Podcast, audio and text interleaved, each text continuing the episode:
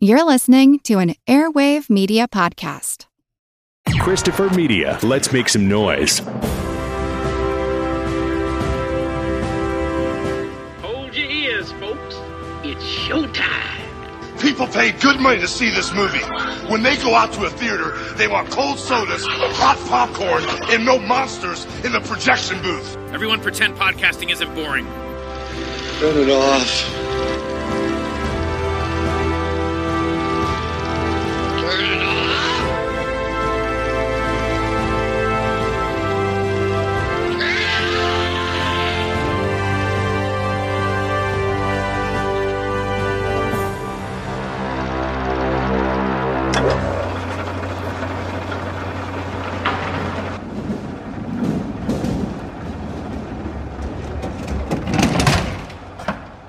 የቦሊንግ ማሽኑ ግን ማንም ሳይነካው መስራቱ ግራ የሚያጋባ ነገር ነው።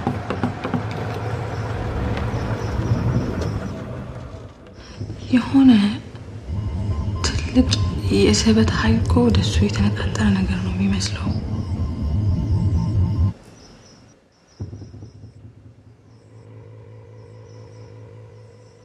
ምናልባት የሆነ ሰው መልእክት እየላከልን ቢሆንስ? No?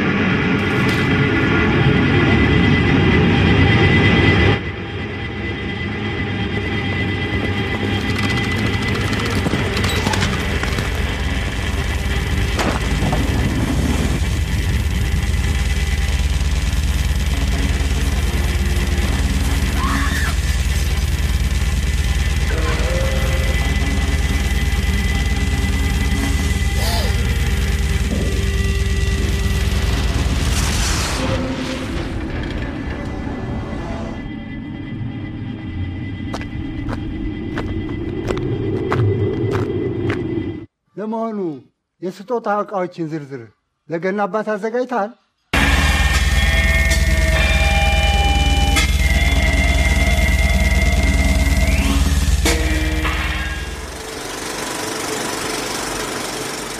Welcome to the projection booth. I'm your host, Mike White. Joining me once again is Mr. Chris Stachiw. I prefer to go by Mr. Sophistication. Thank you very much. Also, back in the booth is Mr. Mark Begley. I am very happy to be here again. Thanks for having me. This week we are looking at Miguel Llanso's 2015 film Crumbs. It's the story of a post-apocalyptic future where items from the past are given special significance as our hero, Candy, played by Daniel Tadesse, goes on a quest, first to see the witch and then to see Santa Claus. And we're going to try to make sense of that statement as we go along. Maybe. I'm not sure if we can really spoil this film by talking about it, but we're darn well going to try to spoil it for you. So if you haven't seen Crumbs before and the second film that we're going to be talking about, Jesus shows you the way to the highway, definitely check those out. Come back to after you've seen those. So I'm pretty sure this was a first time watch for both of you guys. Please correct me if I'm wrong. No, you are absolutely correct. I wish I could correct you, but same here. I cannot. There is, I don't even know a world where this would have co- come across in the films that I watch other than being on this podcast, to be perfectly fair. I had no idea what this film was, anything about it. I have been shamed in the past because I've covered films from I think just about every continent other than Antarctica and Africa. And so I had people that were saying you should cover some African films. I'm like, all right, motherfuckers, what African movies are there out there other than Black Girl? That's like the only African film that I could say off the top of my head because I had an African world film teacher and he showed us Black Girl. So I knew that film existed. Luckily, a listener came through and said, here's a whole list of stuff. I picked crumbs off the list. And then next year, 2021, we're going to do a whole month just of African films. And Chris, because you are such a go for it type of person, you'll probably be with me on part of that journey. And what I find funny about that is that they picked a film from 2015 as one of the films of African cinema to watch because, like you've mentioned I, on my own podcast, Shameless Cross Promotion, the Culture Cast, we have not covered a lot of African cinema either. And it's a little surprising to me, I don't know about y'all, that it's a film from 2015 made by a, a Spanish filmmaker and this is coming up. It's it's pretty indicative to me of whoever made the list that this is important to them and it's worth us watching. To get a little bit ahead of myself, though I know you didn't ask me, I would agree with them. I have very like zero uh, experience with with African films, so we I guess it's just uh, going to be us three white dudes talking about African films. I mean, it's kind of a shame in a way because I would say, Mark, I don't know about you, as Westerners, when it comes to films we're seeing that aren't part of our inherently American or Westernized culture, it's a lot of Japanese film, it's a lot of Asian cinema and European cinema, some Bollywood. And Mike, we talked about that earlier this year. We talked about Bollywood films, but African cinema is just African and South American cinema are pretty much unknown expanses to me completely.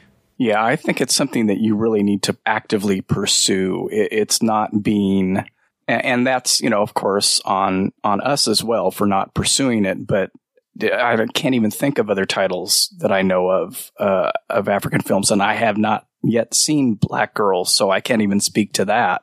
Does District Nine count? It is technically a South African filmmaker, Neil Blomkamp. Yeah, it is South African. No, okay. I, I, think you're right. I mean, it's and wild Chappie, to think, but that movie's don't don't go watch Chappie for the love. Don't God, don't, do it. don't see Chappie. You can skip Elysium as well if you want to. It's an entire continent. How many? Like fifty some countries. You know, unique countries, different cultures, different languages, who knows what type of film is over there ripe for the watching.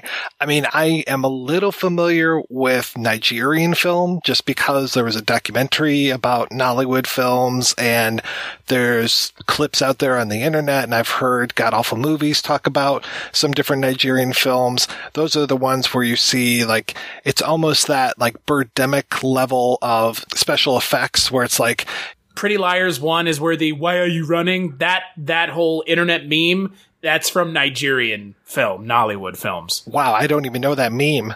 Yeah, so there's a meme on the internet. It's it's a clip completely taken out of context from Pretty Liars one, but it's um it's a it's a man asking a woman who's running away from me. He's, He keeps asking her, "Why are you running?" But he's asking in a very heavy Nigerian accent, and the internet took it upon themselves to use it in comedic ways, but that's I think a lot of people have had experience or exposure to Nigerian film without even knowing about it, which is sad in a way because they're it being taken out of context probably doesn't do the movie even if it's not very good. It doesn't do it any justice.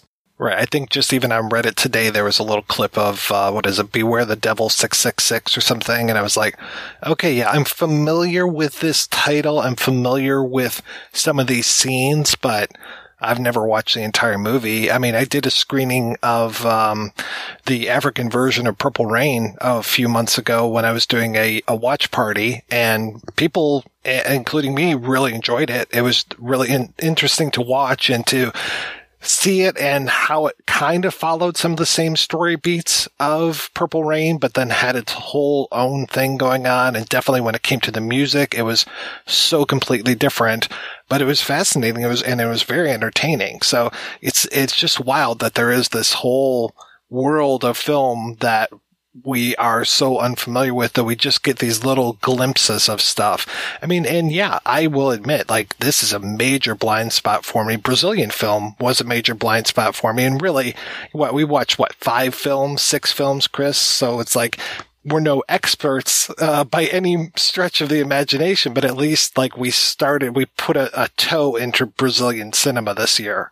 Farther along than I was at the beginning of the year, for sure. I didn't think in 2020, I would be adding Brazilian cinema to my list of things that I've watched a significant amount of, at least for the amount that I had watched before. But yeah, to your point, it's, it, it's such a blind spot. And like you said, Mark, you have to try. You have to put in the effort to go out of your way to find these films. Cause also on top of everything else, some of these films aren't exactly easy to find.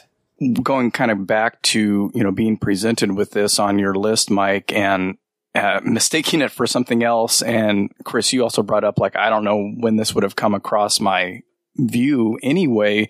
I, I think that because of his second movie, I may have found out about this on Twitter.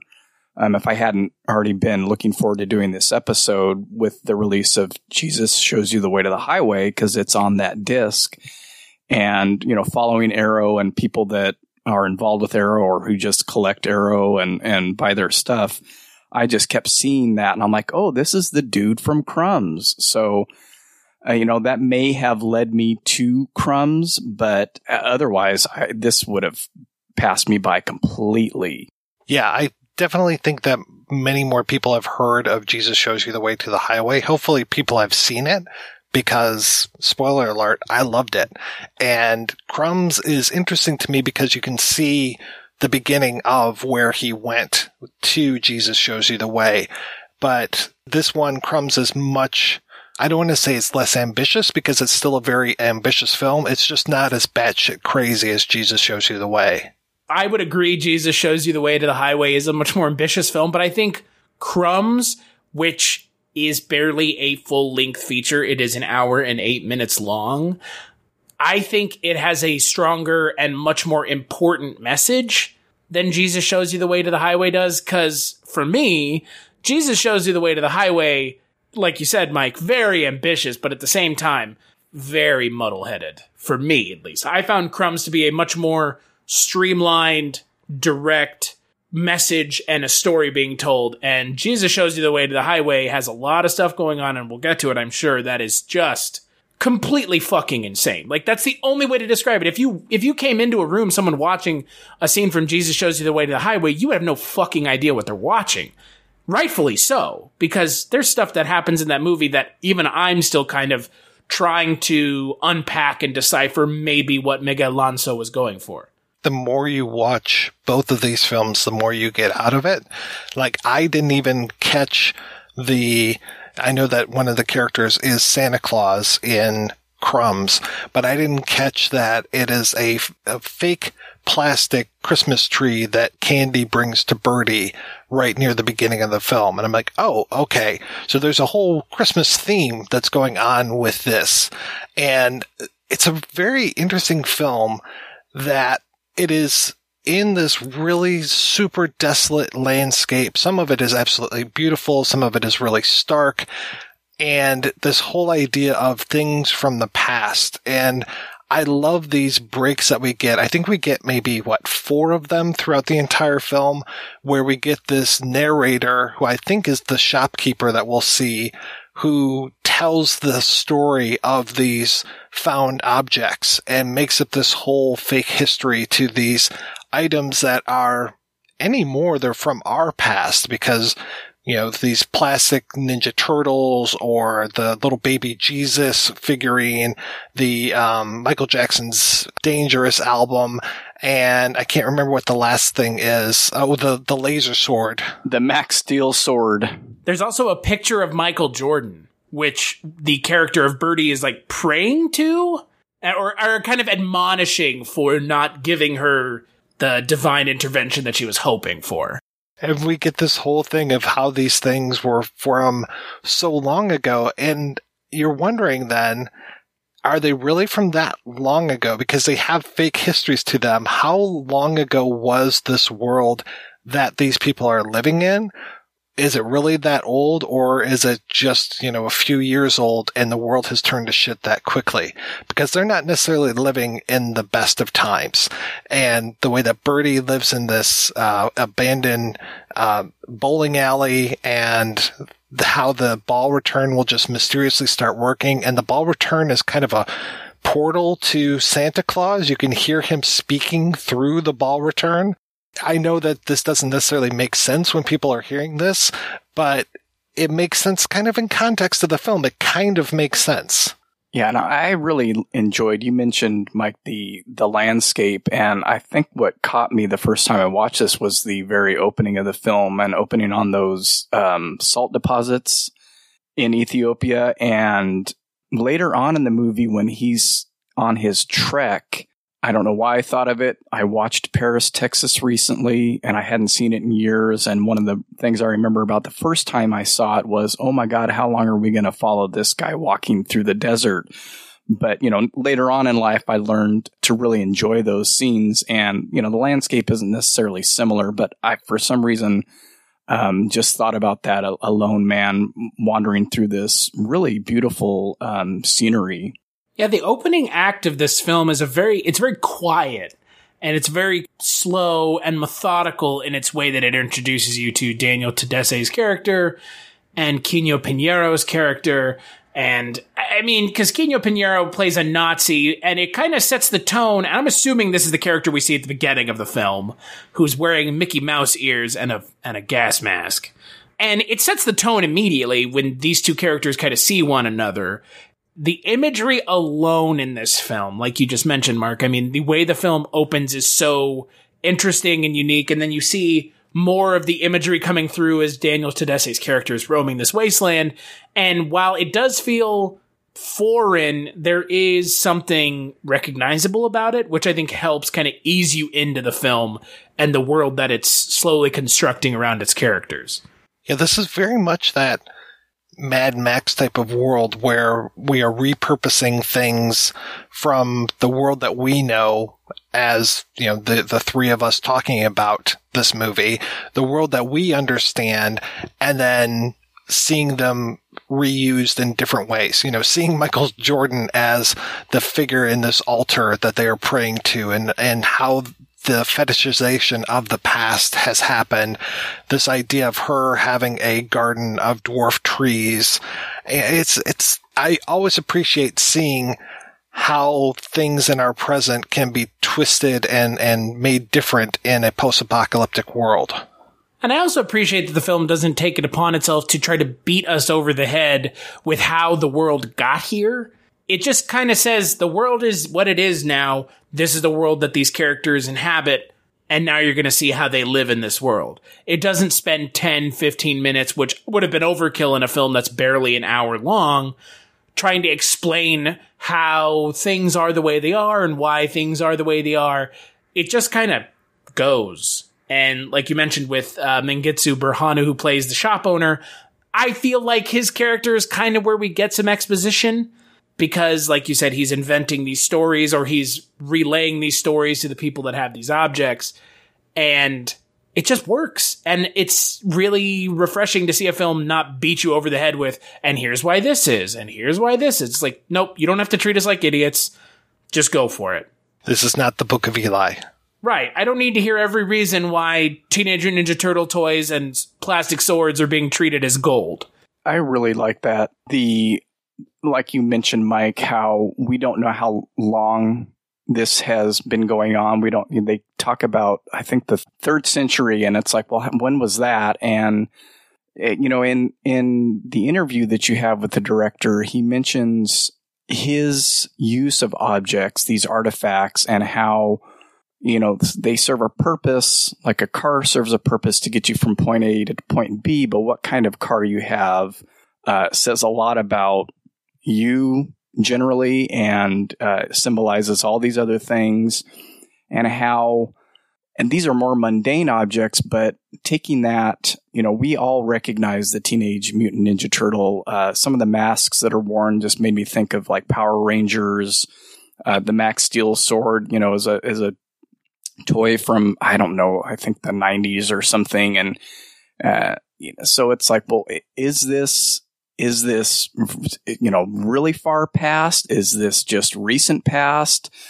Uh, and then you, you don't know what a lot of stuff is that's going on. You don't understand what the spaceship is in the sky. You don't uh, understand the idea of the the bowling alley portal, and uh, that can be frustrating if you never find out. But it's not really the point of the movie. So I just kind of went along and really enjoyed not being explained to, which I guess is a roundabout way of saying that. And you guys have both already said it, but I appreciated that. I could kind of see how maybe it would be frustrating though. You know, what, what is going on? Who are these people? What's the time frame? But for me, none of that really mattered in, in crumbs. Well, it also gives your brain a chance to make connections. You know, you mentioned the spaceship, and then towards the end, when he goes to see Santa Claus, he takes off his shirt and he's got the Superman symbol on there, and he's like, I'm not a human, I'm an alien. And it's like, oh, okay, well, maybe he's from the spaceship. This whole idea of, that's right, Superman isn't of our Earth, he is an actual alien, and if he's identifying with Superman, okay. So it's like, it gives you time to just connect these dots and make, you know, observations and think, well, maybe this is this and maybe this is that. But I'm not setting any of those. You could tell me, no, you're full of shit. And I'd be like, okay, yeah, I believe it. Well, the other, another film that this reminded me of, and it's more in the tones of the film or the themes, I guess it, it more reminds me of it in the themes of the film. And this is, it's a terrible example, but it is African cinema. The gods must be crazy because you have an object in that film, the Coke bottle that falls from the sky, and you have the character who is trying to assign meaning and importance to, like we've already talked about, what is ostensibly an everyday object in a Coke bottle, or in this film, Teenage Ninja Turtle toy, plastic sword you could probably go get from the Dollar Tree. And it is interesting to see how other cultures in The Gods Must Be Crazy, it is an African tribesman. In this film, it's post-apocalyptic future to see people assigning meaning and values to objects that we know don't have any of those, re- really don't have any of those meanings. But once you assign a meaning to something, you can't undo that. Once you assign a good or interesting story to an object, you know, forever it'll be associated with that and you can't, it's, it's harder to undo it than it is to just leave it alone. Well, and that's sort of where the shopkeeper comes in, assigning the value to these uh, items, a completely arbitrary value, and as all, I mean, I, I don't know, I don't recognize the money system that they're using, and I don't know if it's even really Ethiopian money that they're discussing, but his his counteroffer is always like about a hundred thousand times less than what they're asking for. So, you know, they want sixty five thousand of whatever that unit of money is, and he's saying, "Well, I'll give you uh, 300. But and if I'm not mistaken, and I guess maybe I shouldn't spoil it this far ahead, but concerning the spaceship, uh, he seems like he's the one that, get, that gets the seat for it at the end of the movie. I don't know if we want to say that right now, but or if the, if I'm mistaken in in assuming that. I don't think that that assumption's wrong. The the point of the spaceship, at least in my mind, was to collect goods and items from past civilizations that's what it seemed like. I mean, the spaceship has like a hand on it. Miguel Llanso, in his interview with you, didn't ascribe meaning to it, which I appreciate given that there are other filmmakers who do surrealism and similar, you know, approaching similar topics like David Lynch who have gone on record and said, I don't want to ascribe meaning to this. It's better if I don't so that you can't be wrong and it allows the ability for the viewer to come to their own conclusions and not feel like they're wrong. And I appreciate that about him and the way he tells the story in this film. You know, Chris, I really think that your gods must be crazy nod is is there because people are giving candy things a lot of times and for whatever reason they always seem to end up at the shopkeepers. But one of the few things that is given to candy that doesn't end up at the shopkeepers is a bottle of Coca-Cola. And we really spend a long time watching Daniel drinking that bottle of Coca Cola. It, it can't be coincidental. And if it is, Miguel Llanso is just operating on a same wavelength, the cosmic wavelength. You know, Coca Cola, recognizable, everybody knows what it looks like for the most part. Unless you're an African tribesman, apparently. And then we'll make a whole movie about it they keep talking about Molagan, and I was just like, is that supposed to be like Mongolian? Is it like a, a, a, bastardization of Mongolian? Not that Mongolia is anywhere near Ethiopia, but they keep talking about these Mo- warriors. And at one point, uh, Candy even meets one. He follows this uh, train track, uh, and there's all these dinosaurs that are lined up on it, and the baby Jesus. And he runs across this guy who's like, "I'm a warrior. I'm a Molagan warrior." And I think he ends up giving Candy the um, the the baby Jesus uh, figurine. And I keep ascribing the the value of baby Jesus to it. Uh, it could be something completely else, but just to have this little baby there. I'm pretty sure it's a nativity scene Jesus because it's on a bed of hay. Uh, you know, if it had, uh, I mean, that's what I saw. Um, if it had been like a little, you know, for a, a dollhouse or something, it probably would have had a crib or a pillow or something. It looked like a, uh, it was supposed to be hay to me. Which kind of ties into Candy and Birdie, and I think they're about to have a baby. So it's almost like this Mary and Joseph type situation with the baby that they're about to have because it feels like and I didn't realize how much Birdie was in it until I watched this film the second time. I thought she was just kind of like a side character, but she's in the movie quite a bit. Caught this kind of on the second time as well. Her dreams, or I guess they're dreams, and it seemed almost like they were ecstatic dreams or even sexual dreams. And I uh, was wondering, am I supposed to think that she's have uh, being impregnated this way? That would kind of make sense with the baby Jesus. And then I thought, well, uh, am I? I guess we can all, you know, say we take things a little too far, but it just seemed weird. Not that they weren't having a physical relationship, or that you shouldn't assume that they weren't, but um, it just seemed like her dreams were very erotic in nature.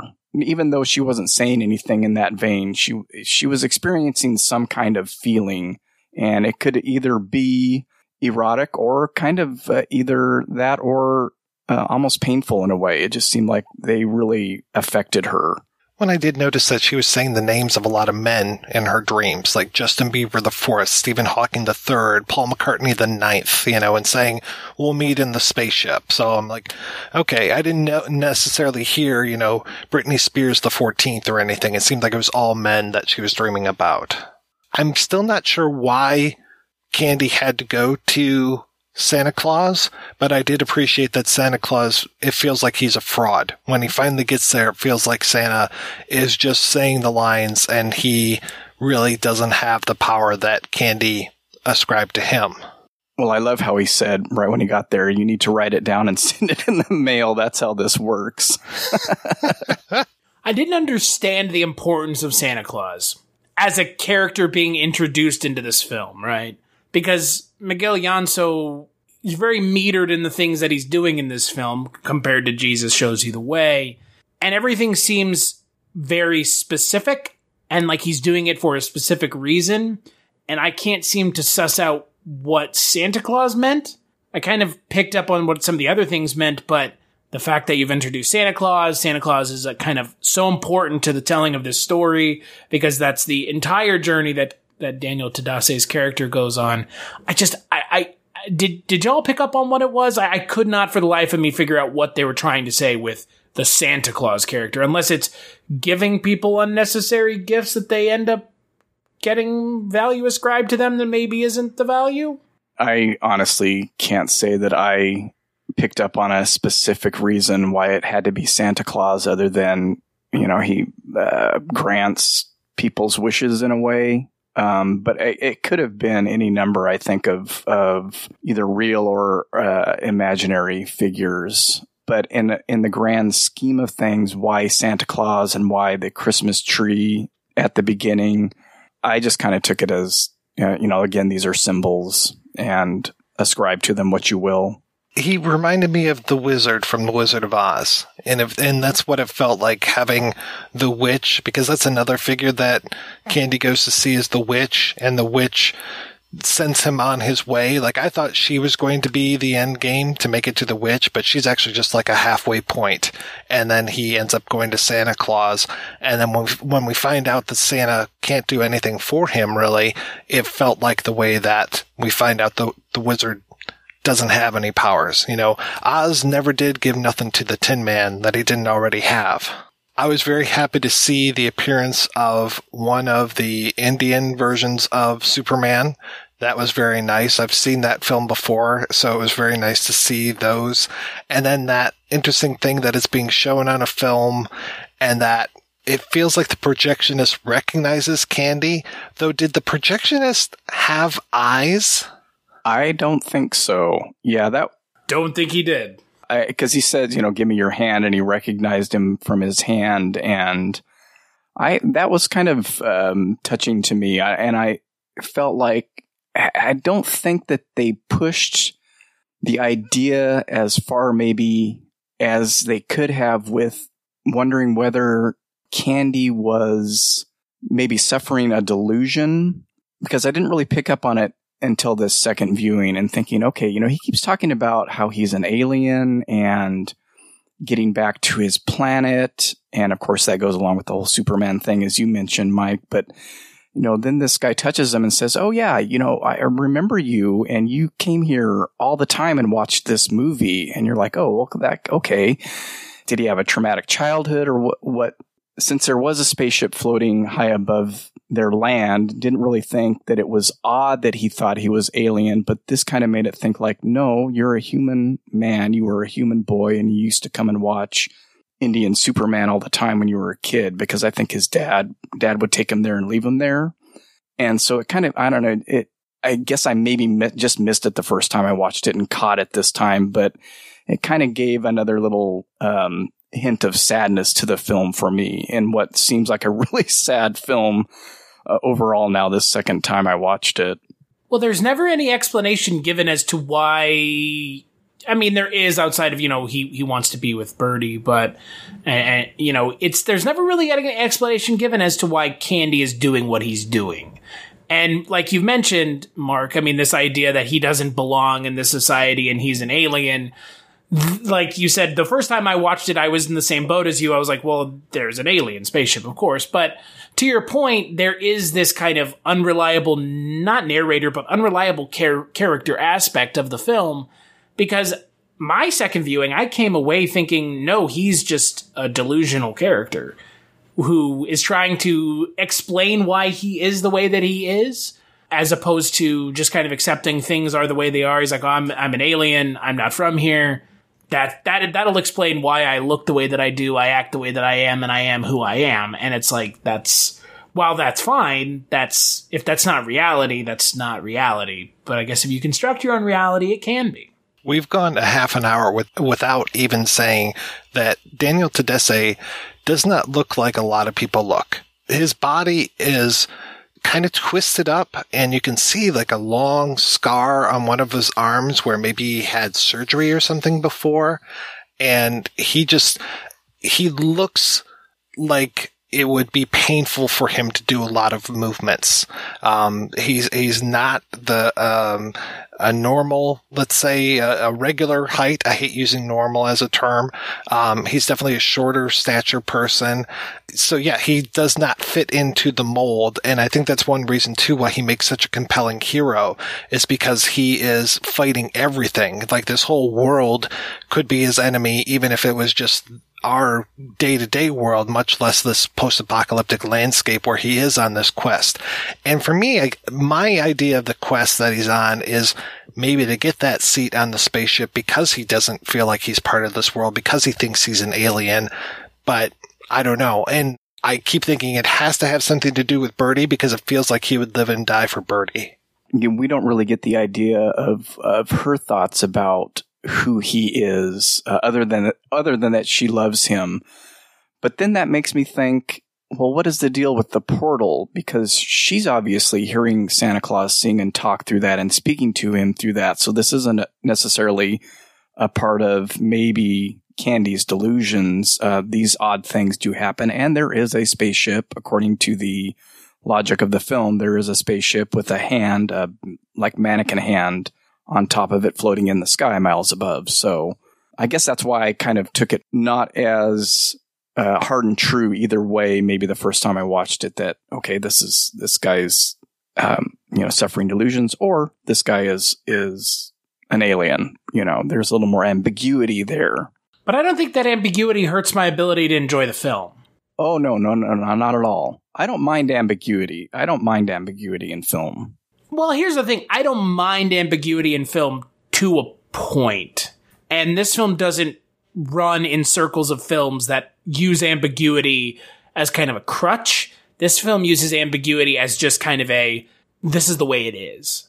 And I like that. I mean, I, I honestly don't know what happens at the end of this film. I have kind of my druthers as to what I think happens, but I mean, the way the film ends and the last kind of 10, 15 minutes of the film, I've watched it several times now and I'm still not sure I'm any closer now than I was before as to figuring out kind of where the film and the characters ultimately end up.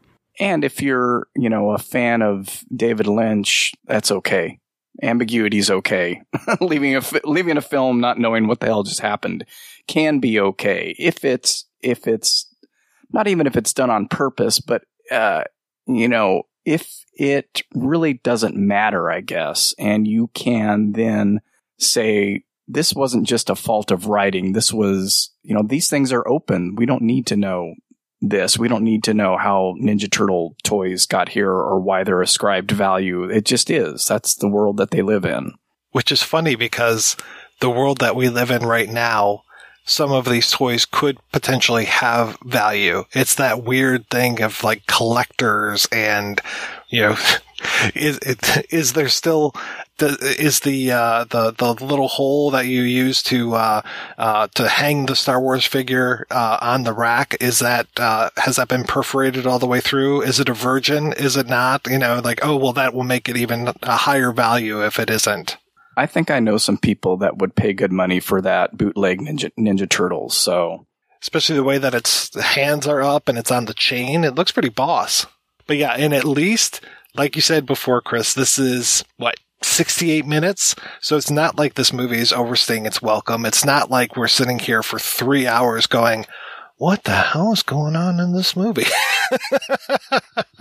I can handle 68 minutes with some ambiguity as long as it has some compelling characters, some interesting things going on, and it is making me question stuff and not just like bash my head against the wall.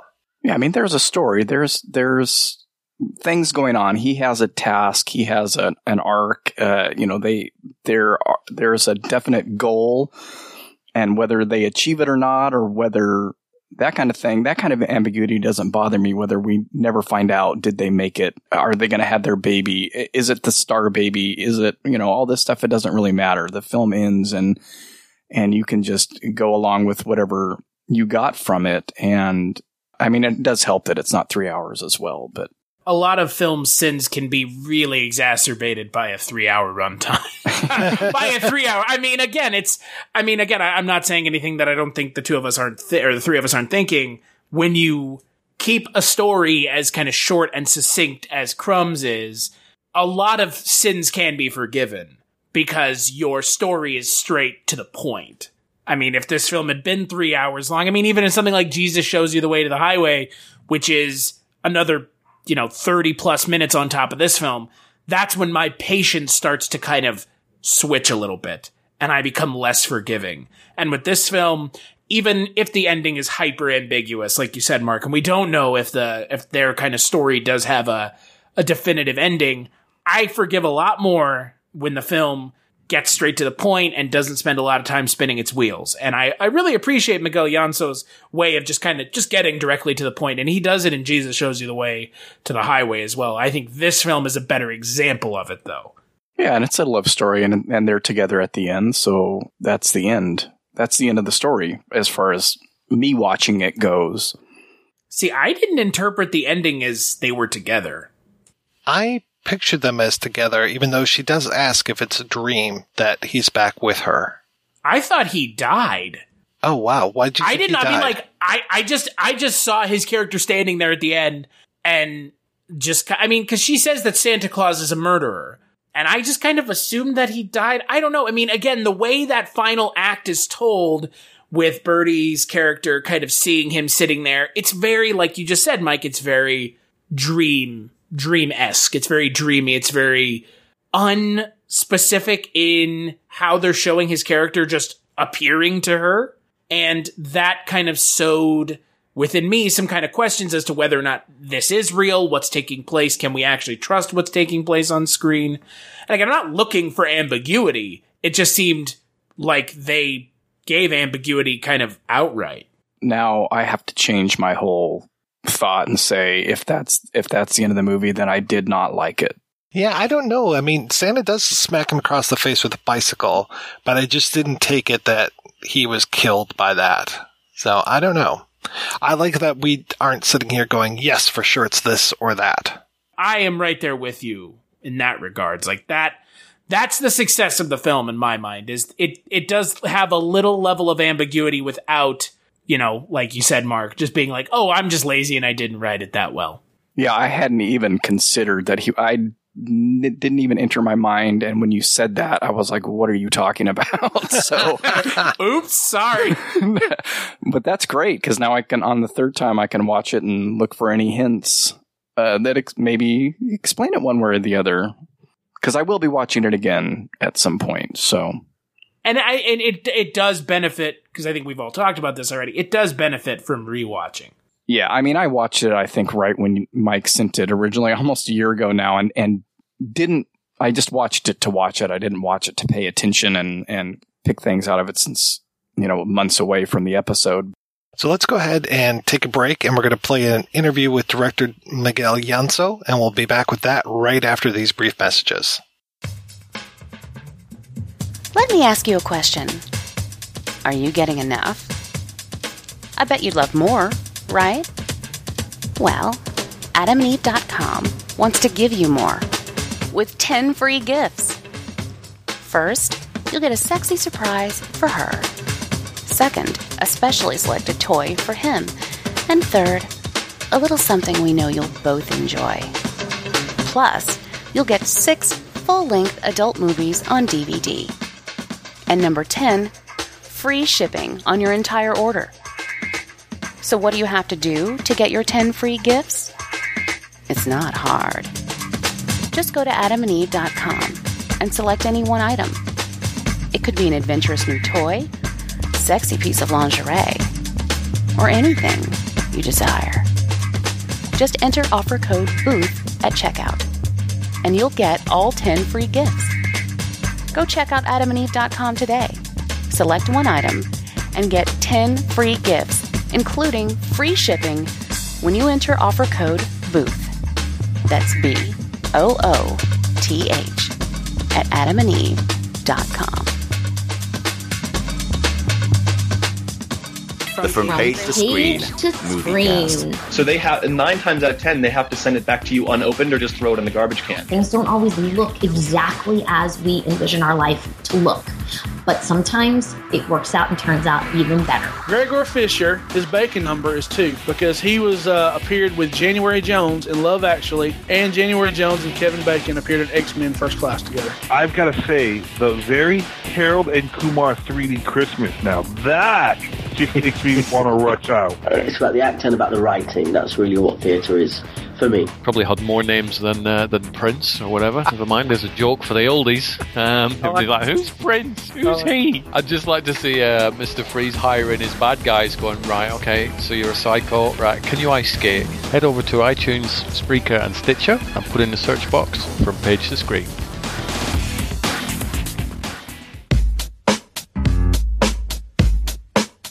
It's not easy having a good time, and it's not cheap either. Every week, the projection booth brings you a new show, possibly even two, focusing on all genres of cinema. If you've sat through the seven hour Conan episode, the six hour Star Wars episode, or even the hour long Superbman episode, you know that Mike and his co host put forth a lot of work into researching the movies, tracking down the interview subjects, and putting together one of the best podcasts on the internet. Now, I'm asking you if you can repay all that hard work by giving back to the projection booth. The show has a Patreon fundraiser at Patreon. That's P A T R E O N dot com forward slash projection booth. You can donate as little as a dollar a month. That's $12 a year. At least 50 great shows and two terrible ones. That's the price of two matinee tickets. Now, isn't the projection booth worth it? Once again, that's patreon.com slash projection booth. Donate today. It's the right thing to do.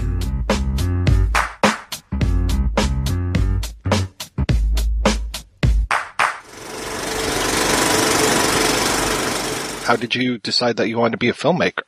When I was 18, so more than 20 years ago, Yeah, I was writing I, because I didn't know how to make film. So I was with a friend, uh, Ivan, my friend Ivan, he was shooting the, the, the short films and I was writing because I was, I always uh, like to read and, and then after some time I realized that it was only me who was able to kind of shot that crazy shit that was coming into my head, no, then no, nobody else. So, then I, I, I thought like, actually, uh, if, when I went to Ethiopia, I start thinking like, okay, maybe this is time to, to do my, my, my stuff. So you grew up in Madrid? Uh, yes, I did. So he was making films, so you hadn't picked up a camera at that point. Uh, yeah, well, we were doing things together, and but and we we even made um shot a, a, a feature film in Madrid, but it didn't go anywhere. And I don't know. Then, then when I moved to Ethiopia, I was doing the same stuff, but maybe I grabbed a little bit more attention internationally because it was Ethiopia, or I mean, and also gave me another perspective. No, but when I was doing things in Madrid, we were very underground. Also, I, I, was have been playing in, in bands since uh, so the the atmosphere in Madrid was really interesting back in time because we had all these punk bands and I played the drums, and so it was a big inspiration. Like it was very, how can I say, polyphacetic. Like the, the different musicians, painters, uh, filmmakers, and we all going were going to the I don't know gigs and shows, and so it was quite cool. Madrid in the beginning of end of the nineties, beginning of the two thousands. Yeah. So why Ethiopia? What what took you there? I wanted to, to kind of explore Africa because I didn't trust what the media was saying. Fake news or something all. It's, it's not something new, but you know, everything, eh, we were always talking about famine and disasters and, and I really wanted to know other aspects and other, so I got a kind of a, how can I say, like a scholarship to work for the embassy of Spain and and I had a friend. I met a friend in a film festival, in an African film festival in Spain. It was quite funny because I told him he was from Ethiopia, so he said, "I'm gonna visit you sometime, sometime."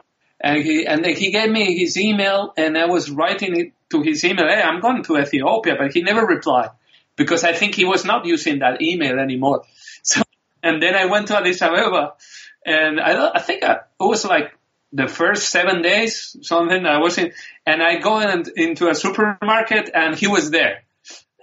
and I said like, the fuck are you doing here? So, uh, one of the reasons I came, it was because, you know, you're my friend and I was, I wanted to visit you. Fuck, but, and I sent you an email, but you never reply. So, but that's so, so, um, and, and, and, and then, um, actually he's now one of the producers of my film. So it's, uh, yeah, he's my best friend, one of my best friends, Daniel Taye Workou and uh, producer. So everything start restart in a supermarket in Addis Ababa. But basically, yeah, I wanted to to explore, to know deeper, and to explore and kind of this adventure, like Werner Herzog, you know, this ad- adventure feeling. so. So what were those early short films like for you and, and how did you actually start making those? The first one I made in Ethiopia was, it was called Where is My Dog? And the idea was uh, from a friend of mine, uh, Johannes Feleke. So we made it together. And it was about uh, a, a dog that get lost in the streets of Addis Ababa. So some street kids try to find it. It was kind of a mockumentary documentary. So I wanted to kind of reflect on the situation that was happening in Africa because I, I didn't see uh, Addis as something belonging to the past, but more something belonging to the future. So, and a little bit of dystopic future because I saw in the city things that may happen in, in our cities in Europe, the same, no, the same, well, a chaotic situation. Uh, I always said that it was kind of easier for me to, to find a recording of Beyoncé in the streets of Addis Ababa than to find a recording of the of the Ethiopian star Mahmoud Ahmed or Alemayehu Eshete. No, I was trying to get books from Ethiopia, from Ethiopian writers, and it was impossible. But it was very easy to find books like How to Be Obama or Bill Gates or whatever. You know, so so yeah, all these things make me kind of reflect on a little bit on the situation there, and and it was inspiring for for making the first short films. Yeah, this craziness of the city. There are some countries and some places where they protect their culture so much, and it's just no no foreign influences are allowed. But it sounds like they were just flooded with other people's culture. Ethiopia is very conservative in that way, so it's very protective. There is no McDonald's in Addis Ababa, and but at the same time, uh, yeah, at the same time, you you you should really dig and kind of to, to find to find interesting stuff. It's not at hand. If you the things you find at hand are very cheap, kind of uh, globalization, whatever you call it, like uh, objects, no. But uh, so you have to really dig into the culture to find something uh, interesting. What's the language there? How are you getting around uh, lingually? There are many languages in Ethiopia, but Amharic, Oromo, Tigrinya. Actually, there are uh, uh, dozens of language because in the southern nations you have the Dorze, the Mursi, uh, Desanesh. So there are, but the, the common language is uh, Amharic. But I speak very few Amharic, uh, so I was uh, speaking in English. So, uh, which is also a disaster because I'm from Spain. Tell me, when do you meet uh, Daniel? Is it Tadesse? It was very funny because I met him in 2008 in the, in the Ethiopian National Theater, and he was performing a Spanish play, uh, Blood Weddings by Lorca. You know, so it's a kind of a very Tarantino, Tarantinesque film. Uh, where blood happens in a wedding, you know, the two families start kind of um, fighting and and uh, it was very funny because Daniel was uh, supposed to be a drama, you know, one of these strong tragedies dramas like blood dramas. But and and Daniel was Daniel was the um, one of the, the, I mean the the the groom, and it was kind of funny, you know, because they turn it into some kind of like a tragic comedy or like a like a yeah like a comedy with Daniel there. I don't know interpretations, no. So I said, like, who's this guy? And he was a friend of uh, my friend Johannes because he, he took part in, he was playing in his film, in his previous films, in short, the short films together. So it was really, I was really lucky. He seems to be kind of almost like your muse now. Actually, yeah. At the beginning, uh, uh, Daniel was for everyone in, in Addis Ababa kind of a secondary actor. But I find very, and you don't believe, ah, it's a secondary actor. You don't believe these kind of actors can be your, your main character, right? Because they are not kind of classical, no? They are not classical beauty or classical, I don't know, hero, right? But then I start, why not? You know, like, uh, and, and, then I start reflecting that uh, he represented more like a tragic hero than an epic hero right? Because the epic heroes are these Hollywood heroes, you know, that they're gonna make it and they're super strong and six, six pack and, you know, this. but Daniel was somehow, I identify a little bit more with him, uh, be, because he was kind of a tra- tragic hero, which is more the Odyssey, right? Like somebody that tries to make it good and tries to make it and, and, and, and, and, and but he, there is always a stronger a force there is stronger than him, which is the fate, and always uh, kind of um, he always fails, and and, and so I, I, like this kind of tragic comedy aspect of Daniel, a weak person but brave at the same time, but um, uh, sensitive and and and yeah, empathic, uh, but not super, you know, muscle on so tell me about Crumbs. How does Crumbs come about? Uh, we made a short film before called Chigger Ale. It was a, about a clone of, clone of Hitler that goes into different bars in Addis Ababa. And so we start joking about these kind of things. We, we went to the south of, of Ethiopia and we entered in a, one of these mad houses and the madhouse was full of, uh, I mean, all inside covered with, uh, with uh, skyscrapers from, from Dubai, you know, like the newspapers with the sky. So like a, what, like what on earth, like, why do you have all these skyscrapers here? No, because I, the guy said, I like it very big. So the, the guy was living in a madhouse but he was dreaming of living in one of these Dubai um, uh, buildings, right? So I start seeing the contrast, the contrast between the um, the objects and the people, the remaining, recycling, uh, all this, and and and we start joke a lot with uh, my friend uh, Israel. We start joking a lot about. Um, the meaning of the objects in in in Addis Ababa, and and, and then we we start creating crumbs I don't know. One thing took to the other, but uh, in the case of Hitler, it was like we. The ref- basic reflection was, if Hitler assists and comes to Addis Ababa, he's not going to be very successful. I mean, it was like of, you know what I mean. I didn't. I don't want to make uh, dark jokes because to be sensitive, and because I know really that Hitler is. I mean, he's evil, but the evil was possible because of an industrial society, right? The, the killing machine, the, the, the, machine that based on a scientific work, you know, the, a, a, killing machinery. So we imagined the same killing machinery in Addis Ababa and nothing was going to work, you know. And yeah, it's a dark joke, but at the same time, you know. And then we start kind of thinking about this contrast it's interesting that you brought up the culture stuff because that plays such an important part in Crumbs, those artifacts that they find and the history of the artifacts and just the kind of made up history of like the Ninja Turtle. When I went to these trips to the south of Ethiopia, I found that the people were kind of lost with the meaning of these new objects, no? Like, um, yeah, why you live in a madhouse but you dream with big buildings and all this stuff. And so I tried to make crumbs as, um, you know, a post-apocalyptic to the, a new meaning to your life. You have to give a meaning to your life. You have to give a meaning to the objects because you don't know what they were created for. And so I kind of start discovering this, this symbolic, the symbolism of the objects. The objects are not only something you use, but something that has also a, um, a symbolic meaning. For instance, uh, to make it super easy, we use a Ferrari, a Ferrari to go to I don't know to a city, but we don't have a Ferrari because it takes you it takes you to the city, right? The Ferrari has a, a symbolic meaning. It has a status. It has uh, the same with the toys. I don't know. I remember this.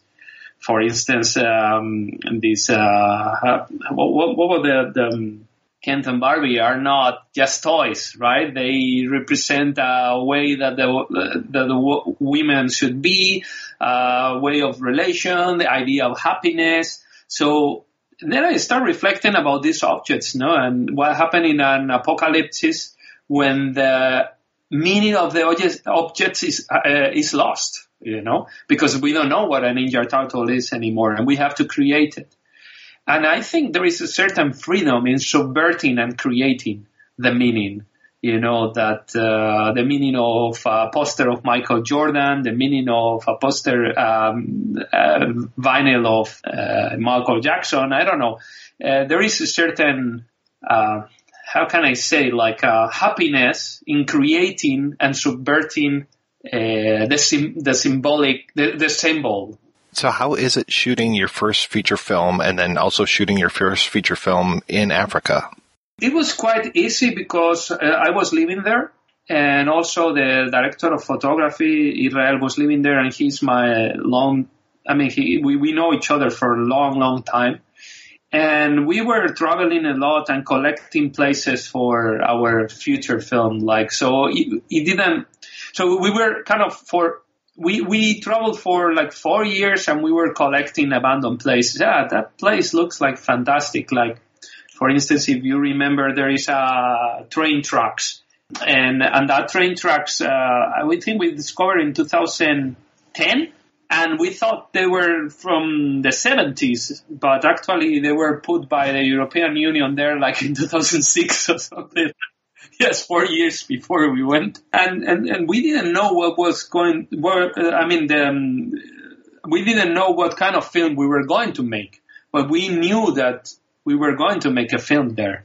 So um, and then we took a van, a van, and we were like four or five people, like crew, and then we start traveling and shooting the film with a super low budget, like and living adventures, and sometimes using locations that we didn't know in advance, and we were stopping there and Uh, I remember one of the locations was this this kind of amusement park that was an it's an abandoned it's an abandoned place we found uh, in wash when we were um, like uh, driving by and said like what wait a second what do you see this thing in the far in the far? I said yeah and let's go to see what it, and we find a whole like lodge abandoned lodge this is amazing right and and, and then we we start shooting there and some shifters come to to claim that they were the owners of the of the place with AK-47, you know, with guns. Yeah, yeah, yeah.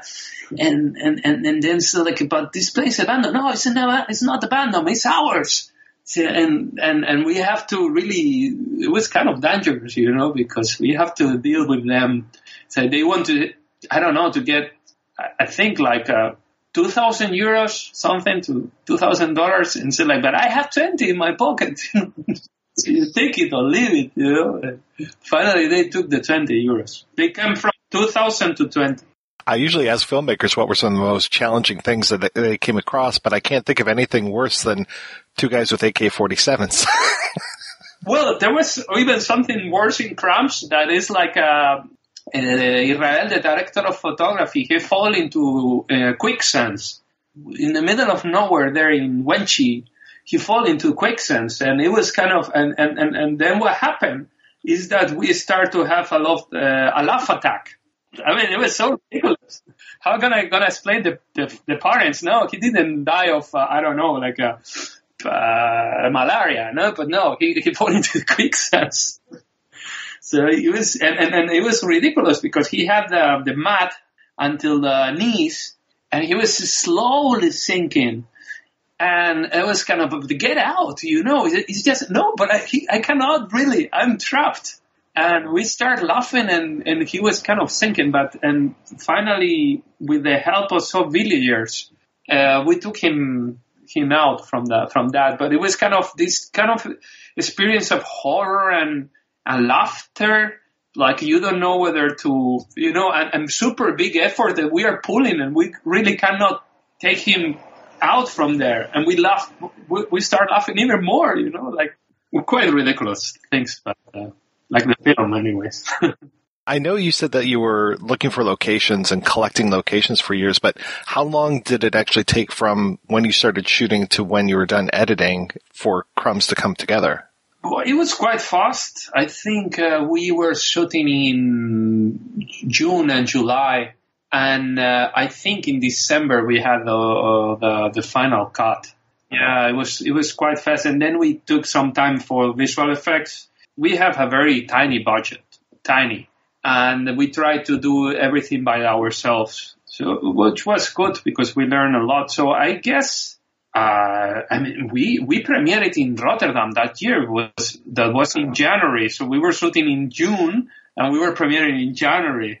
So now thinking in like back in 2000, like what, what we should do back in 2015, I thought, I think that maybe some more time would be a little bit better, and the film could be maybe even a little bit more powerful, no? But uh, the film has played festivals in I don't know how many countries. It's just been it, it's shown so many different places. What was the reaction to it, and did you get different reactions in different countries? The reactions were quite similar. I think because it's a um, film that tackled uh, globalization and it has uh, this kind of post-apocalyptic objects that everybody knows. So the, the questions were quite similar. And I traveled, I remember it was 2000, yes, 15. I didn't have any job. My girlfriend uh, left me back in time as well. So I was quite, yeah, it was very tough times. It was the crisis in Spain, the, the end kind of the first, the, the you know, the, the crisis that started in 2008, 2009. It was difficult. So I was, then I said like, okay, I don't have anything and I, I'm going to travel.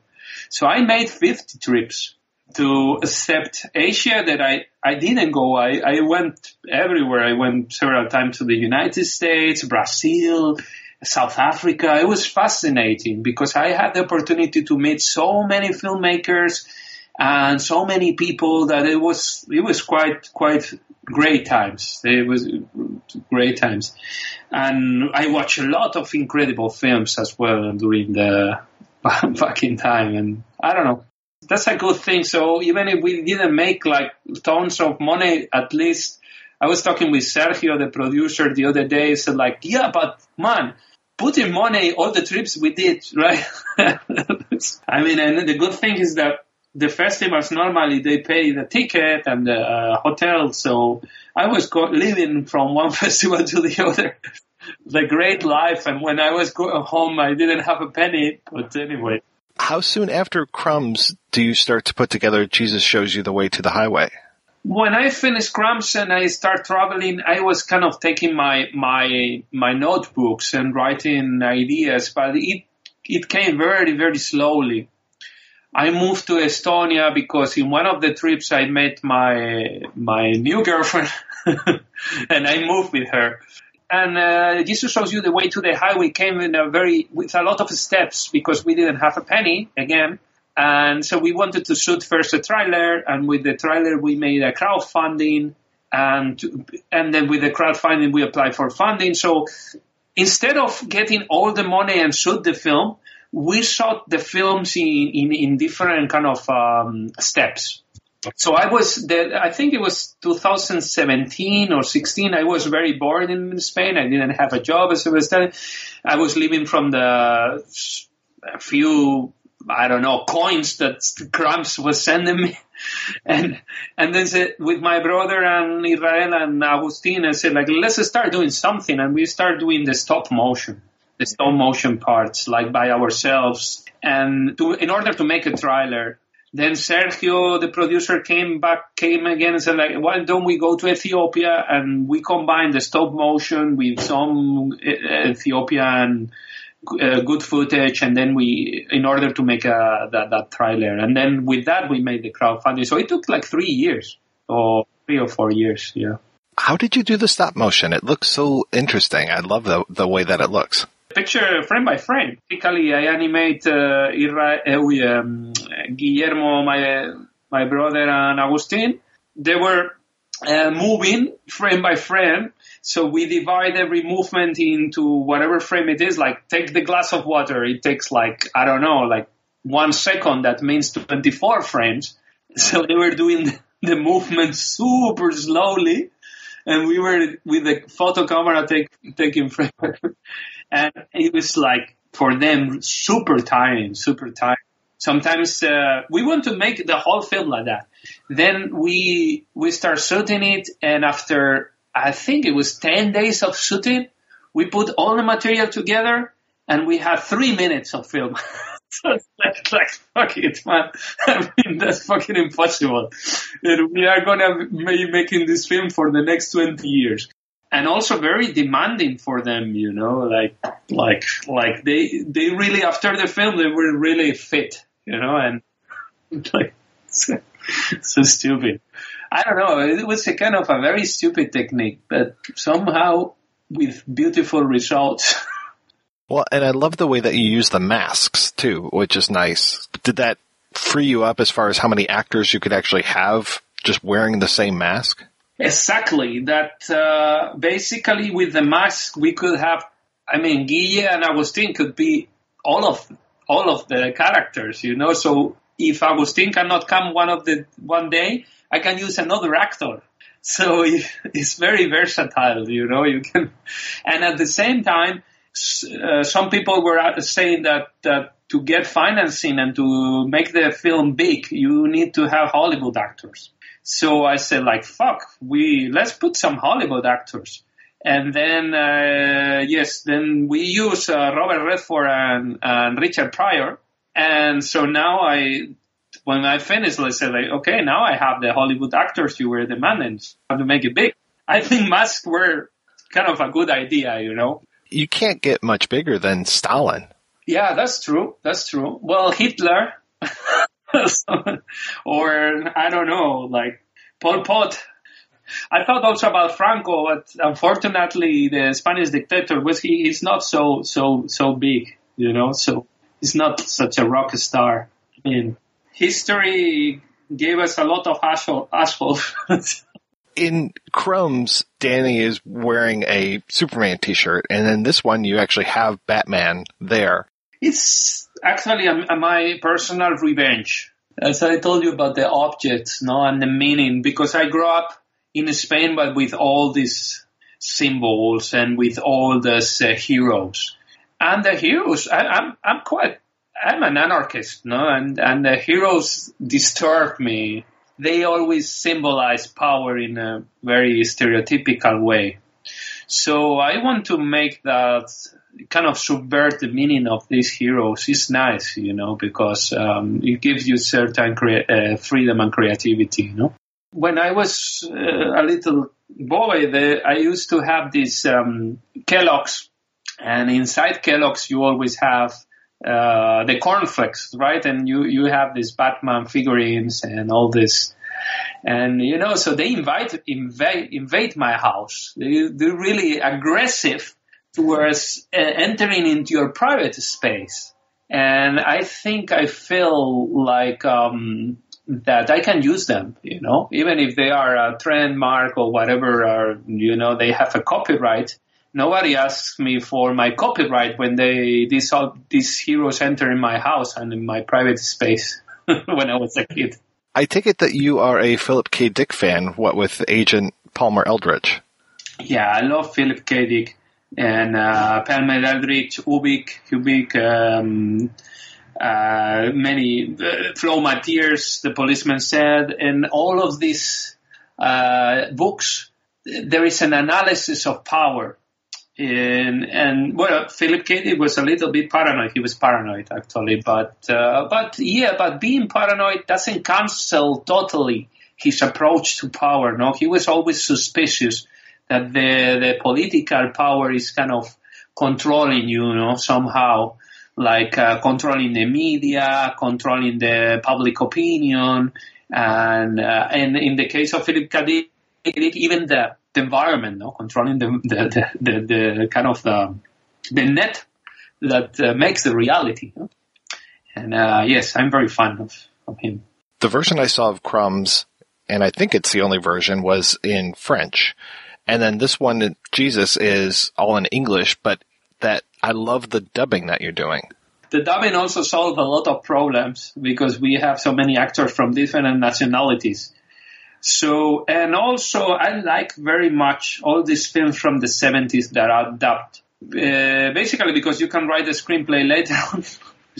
and also, uh, you know, Pasolini and Fe- uh, Fellini and, um, you know, all these Italian, uh, Dario Argento, all these Italian films were dubbed and, um, they create certain, a certain distortion between the image and the sound and they reinforce the tale and they reinforce the iconographic uh, meaning. No, the, the, the, okay, they make the film a little bit more cartoonish, not so realistic. But in this case, uh, I like to be a little bit more cartoonish. I was very much inspired also by the, I don't know, Bosch and the Flemish painters and the Renaissance painters, you know, where it's a little, the, the painters are a little bit naive but at the same time are representing hell, you know, somehow. And I think for the Middle Ages and, and Renaissance, these painters were very horrifying. Now we see them as something stupid and something simple, not stupid, beautiful, but not horrifying. But I see them very, very scary. And I want to keep kind of the same, kind of the same approach to shows you the way to the highway. Somehow this dubbing is naive, is cartoon, cartoonish, is uh, sy- symbolic, uh, is unreal, but it brings more the film to the towards this the the world of symbol, more to the to the world of realism. The whole movie is just so rife with symbols. I mean, literal physical symbols of people's faces. We talked about Batman. I mean, I love the, the video game sections that you have. The, even the the title, you know, sitting uh, the background behind you of like the eight bit animation type style. It's just it's wonderful. We used to say with uh, my friend Jose that I I play the drum. I mean, I play music with more is more. instead of less is more, more is more. I like this horror vacui of uh, yes, Bosch, as I mentioned. You know, I need thousands of millions of details of ideas. So I go with all with my always with my notebooks and and I collect thousands of ideas and then I try to find the kind of the the connection between them. And sometimes there is no connection, but but yeah, yeah, I like this exuberance of of the small details. Who are some of your favorite filmmakers, or what do you see as some of your influences?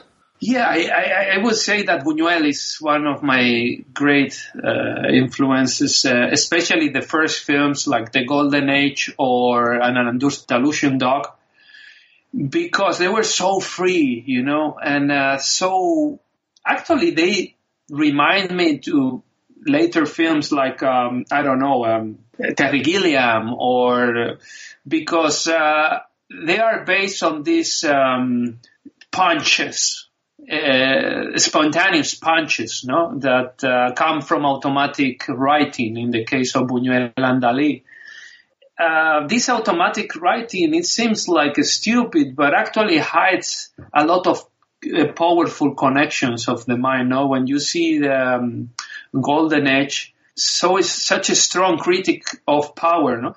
And that's why, and basically, Buñuel and Dali wrote it in um, how can I say like uh, they, they, they were collecting experiences of the of the life in Madrid and their early the early life early years in in Paris later on. And they were collecting all these experiences and put it there one after the other. So I, I like this subver- subversion.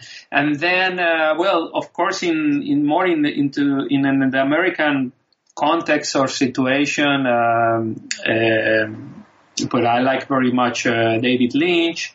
And of course, I like um, uh, Divine and what is it, John Waters. Yes, I find it uh, also very subversive because uh, in all his characters there is um, uh, how can I say the, um, a queer, you know, a, a queer sense of uh, understanding the person. You know, the person doesn't have any defined personality, but the personality kind of changes all the time. It's very queer, very uh, fluid, I can say. So yeah, I, I mean, I, I, could talk thousands of hours about influences, but basically the Italians, from Sergio Leone to Fellini to and the Spanish tragicomedy from the 60s, 70s, and from the United States, uh, yeah, the ones I mentioned, David Lynch. Uh, John Waters, and, and, and then from Germany, and for more dark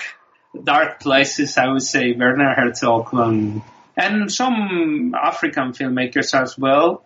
Moustapha Alassane, wonderful uh, filmmaker. He made a cowboy film in Niger with instead of cowboys, uh, he had cowboys uh, riding with giraffes. So it's like mind blowing, like uh, Mustafa. It's called The Return of the Adventurer. That's incredible. From the 60s, 70s. Touki Bouki, another great surreal film. That's also like uh, dynamite for the brain. Where is Jesus Shows You the Way to the Highway? Is that going to be available on DVD or is it just streaming? I mean, what's the, the plan for that? Well, there are different plans because there are different distribution companies. But for the US and Canada, and UK we have Arrow. Uh, Arrow is distributing it. So they, yes, they plan basically the VOD, all TVOD, all digital platforms, and they are planning, I think, uh, August, September. So that's, and besides that, yeah, besides that, we were doing festivals, but a lot of them, and it was fun because I love festivals. It's, uh, because the audience is so great. You know, you meet uh, all the people that is interested in genre or interested in crazy films, and all you meet them, the, these people, the, all of them there. And but the festival is quite over because of the corona. Do you have any ideas for your next one, or are you just concentrating on uh, rebuilding your house? No, I'm. I try to to. I, I'm gonna try to shoot another film next year here in Estonia. Yes, It's gonna be a summer film,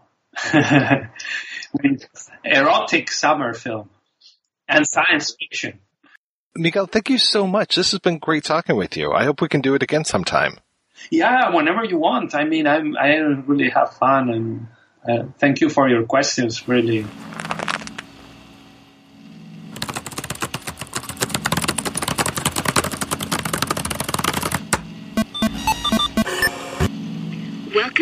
Welcome to Psychobook.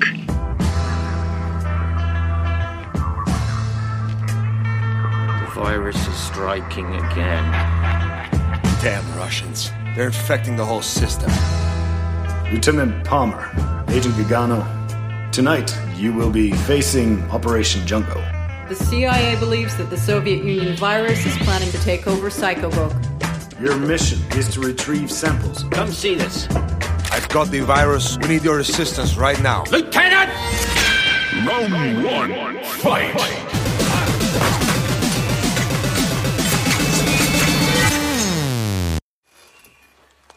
What the hell happened inside? Operation Jungle is now in our hands. The virus is hacking the whole system. Is the CIA aware that you're sending two men to their probable death? No agent dies inside Psychobook. It's just a virtual reality. Here comes the most interesting part of the story. Round two, fight!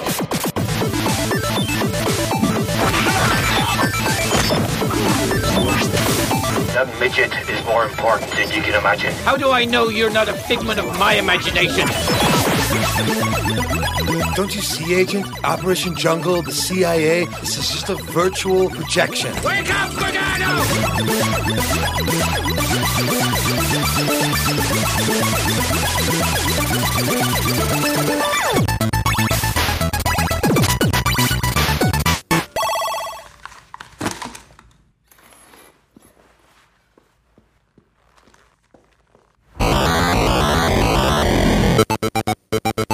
Right, we are back and we are talking about crumbs, or moreover, we are moving away from crumbs and going to Miguel Llanso's second feature film, which is Jesus Shows You the Way to the Highway, which we were talking about this before we took the break about the necessity possibly of having to watch these films more than once. And I did watch Jesus Shows You the Way to the Highway twice, and it definitely made a lot more sense the second time I watched it because there are, and we talked a little bit about this in in the interview.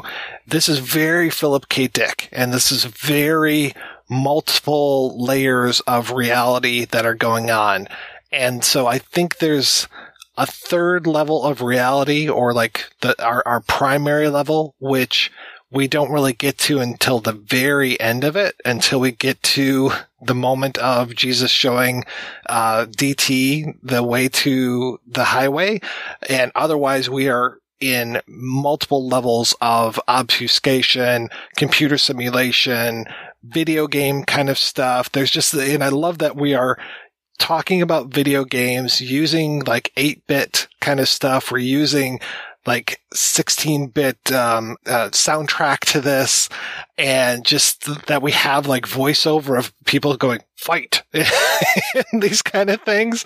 And we, we are all over the place with this movie. And this movie as I was watching it, I just wanted to share this with so many people that I just kept thinking, God, there are so many people I know that would love this movie.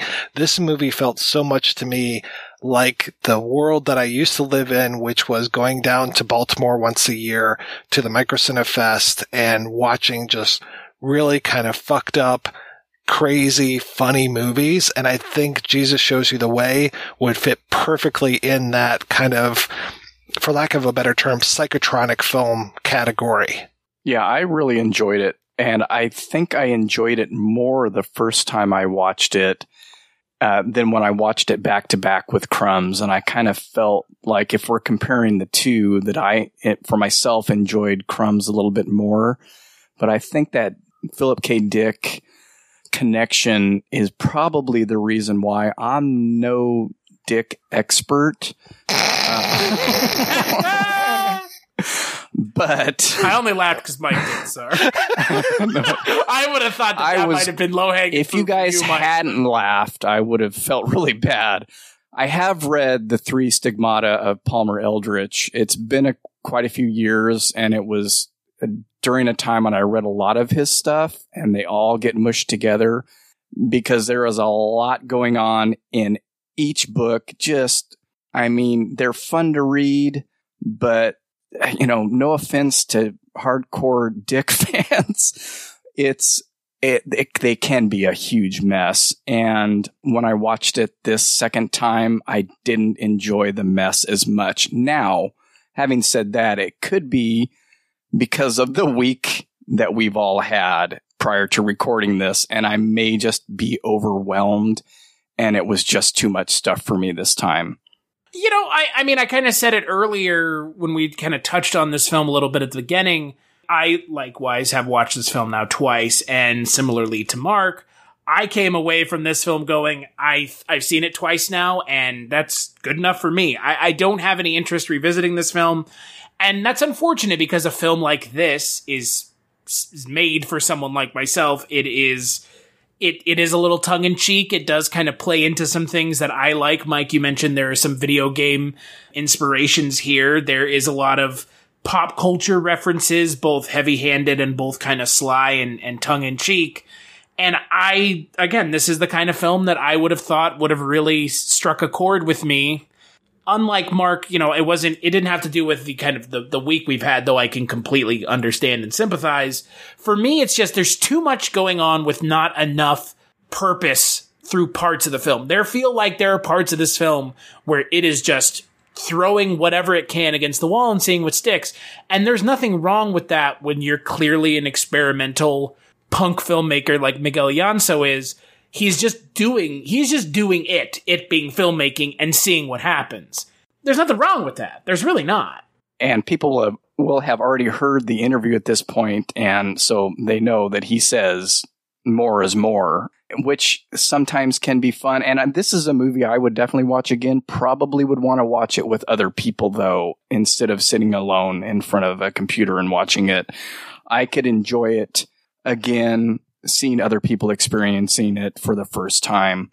The things that you're saying, Chris, I mean, that's indicative of, of Dick's novels too. It's like, okay, I've got another whole nother thing I've got to keep track of now. What, where does this all fit in? And that's just how I felt this time watching it. Like, okay, what is, what is Batfro all about? What is, you know, why, why Robert Redford and Richard Pryor as the masks? Uh, a couple of the masks I didn't recognize, which kind of bugged me because I I thought, do I need to recognize them? Should I recognize them since they're folded over people's faces? Some I don't think I realized the first time I watched it actually that it was Robert Redford and Richard Pryor until maybe 15 or 20 minutes into the film um, because I hadn't read anything about it or or done any. I read the interviews or listened to the interview that Mike did at that point and was like, oh, okay, that's who those guys are. Why them? Does that is that significant to the film at all? I mean, they were Robert Redford's been in some espionage films, I guess. Right. And he's black and white while Richard Pryor is in color. Right. Yeah, which I didn't even pick up on, but I, you know, it just made me think of I, and I think he mentions it in in the interview with you as well. But there's a an article from Dread, Dread Central where they he was asked, you know, why the masks, and the point was, well, we you can't do a Hollywood film without big stars, so let's get the biggest stars we can. which equals Robert Redford and Richard Pryor. And I was like, well, why, again, why those two? Why are those the biggest stars you could think of creating masks for? I mean, it's interesting. I, it doesn't bother me that it's R- Robert Redford and Richard Pryor. I just am curious as to why them. Why them while you're playing with also George Bush and Stalin? It is an interesting uh, mix of characters that you have when you're doing this, but it's also to me, it's so smart to be able to do an espionage film where you're actually having people change faces. You know, it's, it's better than the, you know, God, like, uh, Mission Impossible 2, where they're constantly doing the face peel gag. And it's like, oh my God, you know, you did that like what, once in the first movie and now you're doing it 15 times in the second movie? Come on. But with this, it's like, it's so low budget and such a clever way of getting around that low budgetness and also to do like that stop motion inside of the VR world and then see when people aren't in stop motion that they've kind of fallen out of it. Like that's, that's your clue for a little bit of when you're in one world versus another, which is the way that they move. And then eventually DT Gagano, the uh, Daniel character in this one, he dies in the Matrix and then is, is, able to just kind of walk around normally in the Matrix without the stop motion effect, though he can still put on a mask or take it off, and sometimes his mask will actually do the talking for him. And doesn't the aspect ratio change according to certain locales? I, I sometimes miss that in movies when it's used. I'm not sure why. It's tough when you're not at a movie theater, like when it's on your TV, because my, I don't know about you guys, but my aspect ratio changes all the fucking time and I never really even notice it because it's just like, okay, yeah, this, this disc is going to look this way. This disc is going to look that way. If I watch two movies in a row, I don't necessarily notice when it's changing from 16 by 9 to 3 to 4 or whatever. Right. And I think with a lot of the stuff that was 3 to 4 on this, it was dark. So it was sort of hard to tell that it was because you had the black in this in the screen or in the image itself uh, bleeding out to the black you know the black bars on the side.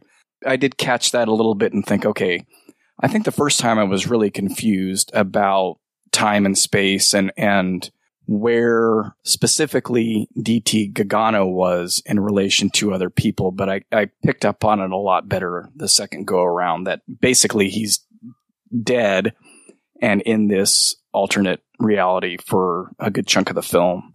Yeah, and there are characters that come back that I don't expect to come back, like the person who's dancing at the strip club.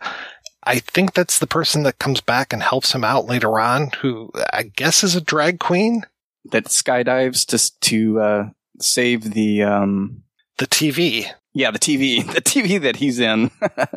Yeah, that he's caught in the TV for so much of the film. I was just, it, like I said, it took me a while to realize, oh, he got saved. He's put on this flash drive and then the flash drive. I love how the flash drive is somehow compatible with this super old black and white TV that is the portable TV. But, you know, that's what I like too was the mix of kind of going back to crumbs, the mix of the, the old and the new, you know, taking this up to date technology and then also mixing it with like you know the, those 8-bit graphics or the um, the really rough um, look of the Cybook that they are, are going into the the Psychobooks CPU and all this. I mean, there's just so many different things. It's just like, all right, yeah, it took me a while before I was able to even begin to sort it out in my brain and that is kind of where I I was taking a bit of a pause the first time I watched it was it does feel like there is just so much compared to the last film. This film inundates you with way like I mean again, I get it. This is this is borderlining on experimental cinema and experimental film, especially when you talk about using stop motion in the way that Miguel Llanso is using it in this film. It, it does it gets a little much. And like we talked about with Crumbs, where you can, it's easier in a film like Crumbs to ascribe meaning to things. In this film, like you mentioned, Mark, why Richard Pryor and Richard Redford? This film's being made in 2019. Those are not the biggest stars in 2019. One of them is actually dead. It's a little odd, and it's it feels in line tonally with Crumbs in regards to the message it's trying to tell, but the vehicle that the message is going through is so foreign. Like you said, Mike, it's an espionage film at its heart. Kind of. It does have that dick presence that we're talking about. It has that. Are you Quaid, or you know, are, when are you Quaid? Uh, are these the implanted memories, or are you Hauser? You know, like when does one become the other? And I, I'm glad that DT kind of stays DT for the most part. He does become somebody else in the simulation for a while, but after he gets killed, that kind of falls away, and he gets to be himself, which makes it. I don't want to say slightly less confusing because it's not. Um, but at least we get to see a little bit more of him. And then you think that his wife is cheating on him, but maybe she's not because in the world above, they're still together and they do have the pizzeria. And then he comes up with the idea that they're going to start the kickboxing academy up there. which is a uh, new sport, but I think it's got a good future. This movie is so steeped in like 80s and 90s things. This whole idea of the kickboxing academy. I mean, there are just so many goofy things that I love, like having three Shaolin monks that show up and they're all named after Italian food dishes, you know, and, and having Very them- subtle nod to the Teenage Ninja Turtles. Yeah. Walk that back. Not at all subtle. Not at all subtle. There is this the, the subtlety in this film is non-existent. Well, and having those giant flies show up with laser eyes and stuff. It's just, and then when the guy takes off his, his head, the fly takes off his head and it's, uh, I, I'm guessing it's, uh, Miguel Llanso's brother because he's got the same last name and he's just such a cool dude and stuff. And then he's the one that tells DT like, oh no, no, this is part of this other layer. Like we are actually in this experiment where we're laying on these beds in a, you know, a hospital. And so it's my job to get you back out of this and into the real world. That's the entry to the last final twist of the film. And you, you mentioned the pizzeria and how many times DT is shown eating pizza or Malin is showing eating pizza. And there are two instances where they're both eating. I think you mentioned this in your notes, Mike. When DT, I guess, is killed or is dead, and he goes to that bar and orders a margarita pizza and he eats it, and it's like it doesn't taste good to him. And then later on, Malin is shown eating pizza and kind of doing the same thing. And it made me it made me think of another Philip K. Dick book, Ubik, where there is time travel and they travel, I want to say, back in time to the past, and everything is flavorless, and the cigarettes are stale. And it's because, and this is a stretch. I mean, you know, I'll admit that right now, but it just kind of brought me again back around to Philip K. Dick and how are, is, does this not taste right because they're not in the r- correct universe right now? Well, that's that line That's from Matrix, Mouse in? The Matrix. Yeah. R- yeah, Do you know what this go. tastes like? It tastes like cream of wheat. Straight from the Matrix. yeah. which a lot of people say is, you know, there's a whole, uh, there's a video you can watch online of Philip K. Dick basically laying out the entire plot of The Matrix in whatever 1980 something, I think. Hey, hey, hey. That is 100% original. Didn't take from anything else. But that pizza, the whole thing about the pizza, I noticed so much more the second time, and like, okay, that's his touchstone to, I guess we can say, in relation to the logic of the film, the actual reality. And I liked that, that that was the thing that um, he kept encountering and, and kept dreaming about and talking about and experiencing. And when we get to the end of the film, you know, that's, that's what they're off to do.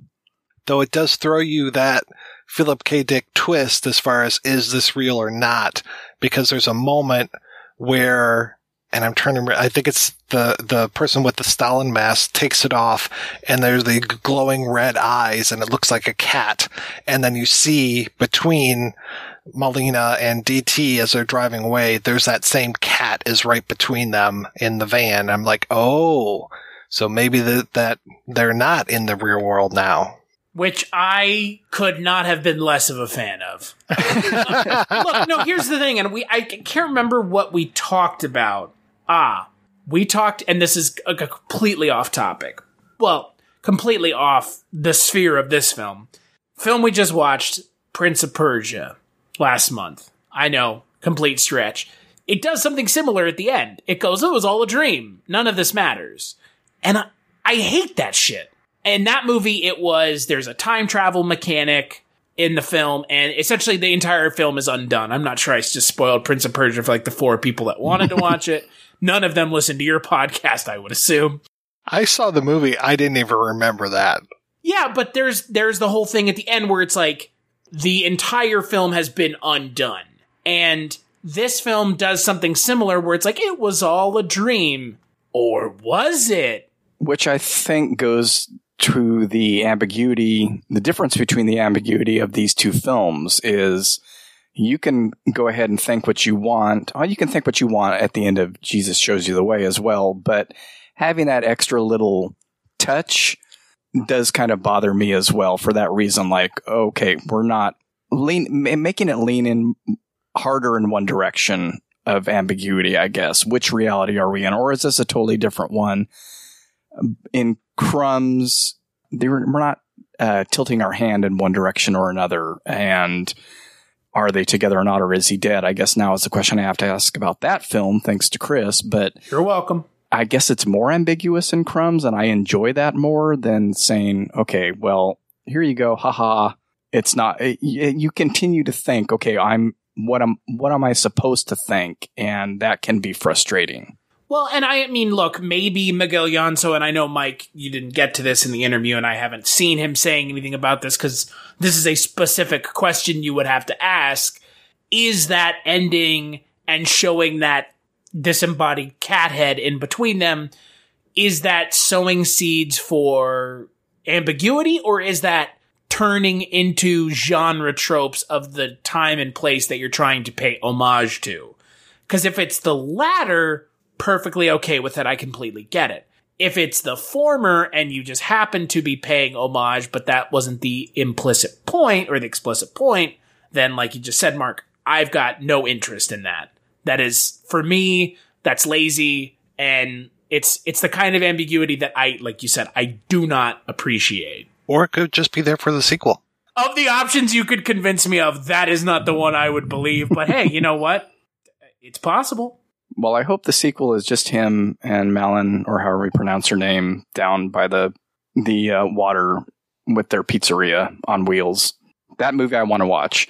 I actually that uh, I say that tongue in cheek, but that was the part of the story that at least the second time I was really trying to grasp onto was their relationship and that dream of his to have a pizzeria or his dream of helping her with her dream to have the kickboxing uh, school. Um, so yeah, I, and I think maybe maybe that was due to watching Crumbs and enjoying the relationship of those two characters and kind of wanting to go back to that simpler kind of storyline and thinking, okay, this is the part that I'm interested in. All this other stuff is really fun and uh, exciting and interesting, but this is the thing that is kind of grabbing me, maybe emotionally or uh, just as a sub- substance, something of substance that I can grasp onto among, amongst all this other stuff. And I, I like Daniel Tadesse better in this in in Crumbs than I do in this film as well. Like I, to your point, Mark, like I am more invested in his Crumbs character and the relationship between him and Birdie in that film than any characters that he in, he gets involved with in this film. And that goes a long way to getting me invested in the film. Oh yeah, I had a lot more empathy for him in Crumbs than in this. Not that I disliked his character; he doesn't seem to be made out to be dislikable. But I, and maybe it's the dubbing that has part to do with that as well. That's what I was going to say. Yeah, I think that adds an extra layer between you and Daniel, or you and any of the other characters, is that dubbing because it feels like it was all post synchronized. I, I, think it had to be for him, but I think for a lot of people, it was all post sync, and it's just like it keeps you at arm's length. Right, which feels like was the point based on the interview. You know, we, I've discussed this on my show before, and I think you have on yours as well, Mike, that, you know, with Italian, the Italian films being multilingual and Uh, which I, it still kind of boggles my mind, but as a viewer experiencing that, it does add that layer that can, for some people, be really frustrating. For some people, it adds a, like a touch of surrealism it adds a different layer to the film, knowing that you know, these, the words don't match up. They're all speaking, I mean, they could be speaking Italian, Spanish, English, and German. And I think there's quite a bit of that in this. Also, like he mentioned, you know, you, you're not then beholden to your script. You can change things because it doesn't matter what they were saying. Uh, you can have the person who's dubbing the character say something completely different if you want to change things. But if for some reason in this, this again, the second time watching it, it wasn't as enjoyable. I wasn't getting that like nostalgia kick, I think, of of watching either kung fu movies or Italian horror films that it, it just was another it was a, another layer of disconnect with this film for me. I, I don't want to seem overly negative about it because I did enjoy it. I just enjoyed it more more the first time experiencing it the first time than I did watching it for the show. And again, it could be because of an overwhelming week of stuff.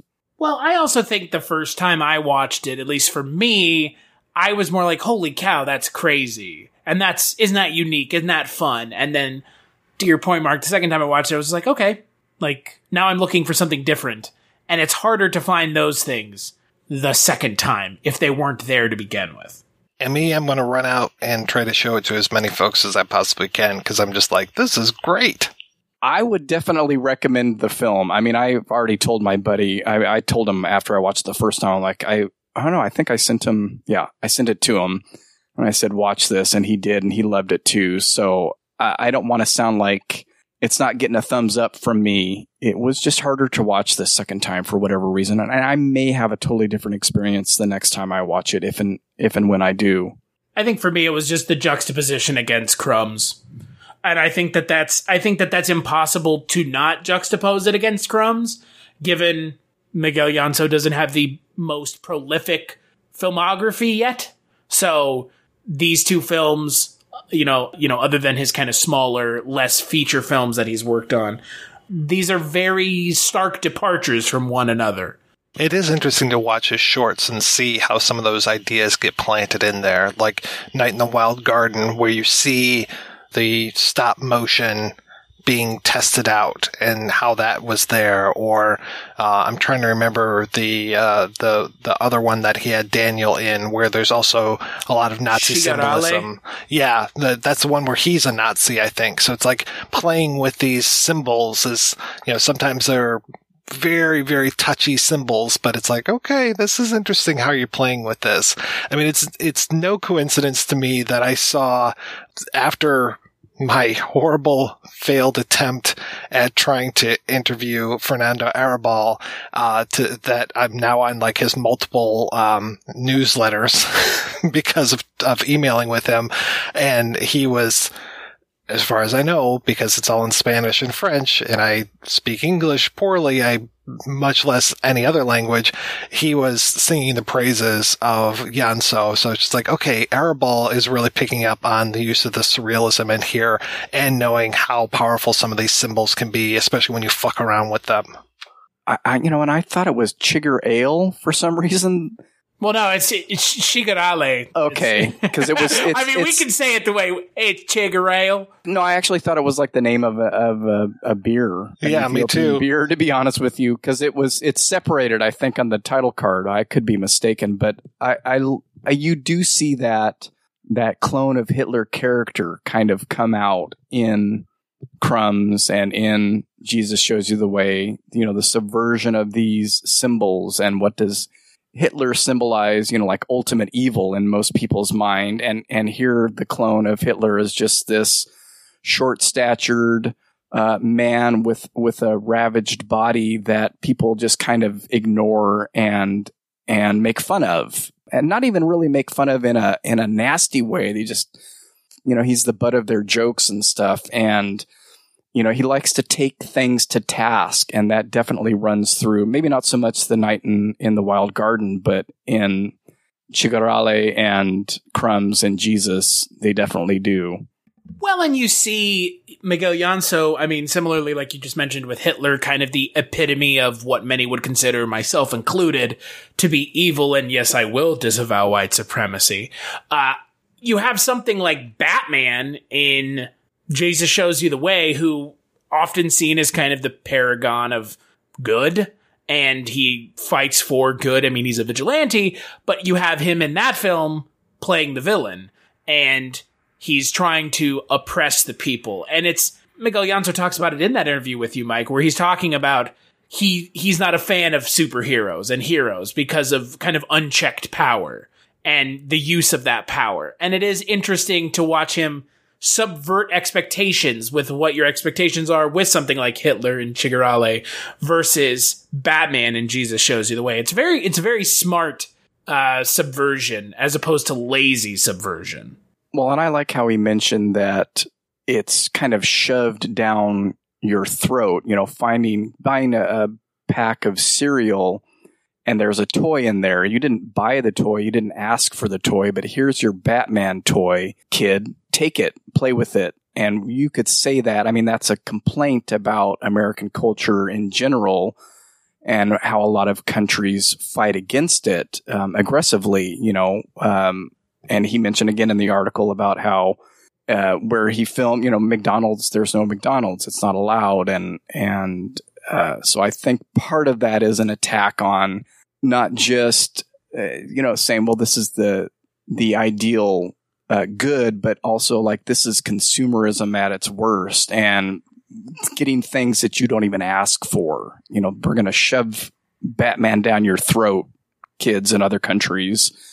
That kind of brought that maybe up a little, you know, and going, well, why is Batfro in here? Well, that's, that's kind of why. And maybe you don't get that unless you speak to him yourself or read an article where he mentions it. But, um, you know, I probably wouldn't gather that myself without having listened to Mike's interview with him. I'm glad he saves it for the interviews and not just bashes us over the head with stuff. just like, hey, look at look at what I'm doing here. You know, like let's fight against consumerism and just like you know screams it at us. He's uh, definitely is a, a lot more subtle than that. Thank goodness.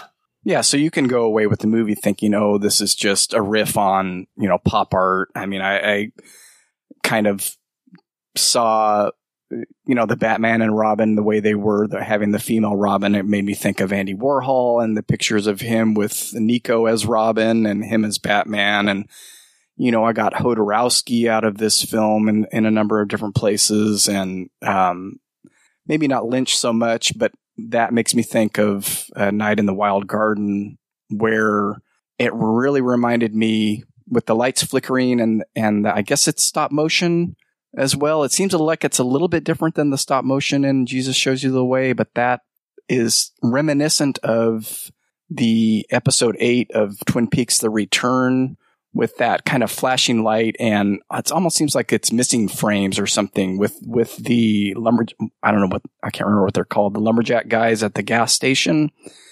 Got a light. Yeah the got a light guys and there's smoke coming in and out and lights flashing and it's real and the camera's moving real herky jerky it just made me think of that. Not that that's in Jesus shows you the way but I think that Lynch I mean he says as much in the interview that Lynch is an inspiration as well and you can see the Lynchian stuff going on. Thankfully, it's not super heavy handed. Like some directors try to do what Lynch does and fail at it horribly. And I mean, there are. I mean, there are directors who tr- try to approach surrealism like David Lynch did, you know, approaching it with a slightly Midwestern sensibility, and they fail at it. And you know, Miguel Llanso coming from another country and seeing Lynch as an inspiration, you see it in, I would say you see it in Crumbs more than you see it in this film. This is a little bit more kind of zany surrealism, a little bit more bonkers surrealism as opposed to kind of a reserved surrealism as in Crumbs. Whenever we talk about artists who fail at doing what they're setting out to do, I always think of Harmony Korine. I'm just like that guy. Everything that he, he's he's the opposite of King Midas. Everything he touches turns to shit, and there's just, just nothing. I have yet to see Beach Bum. I have yet to see Spring Breakers.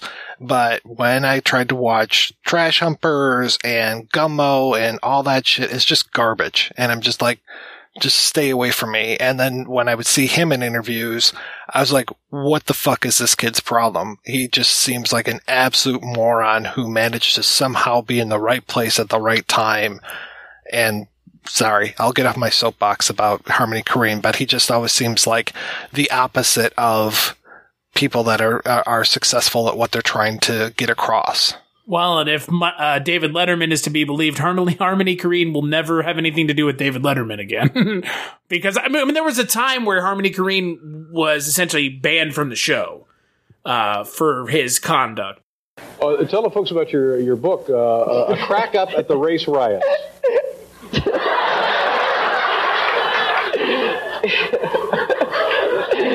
this, is, this, by the way, is why they invented child-proof caps.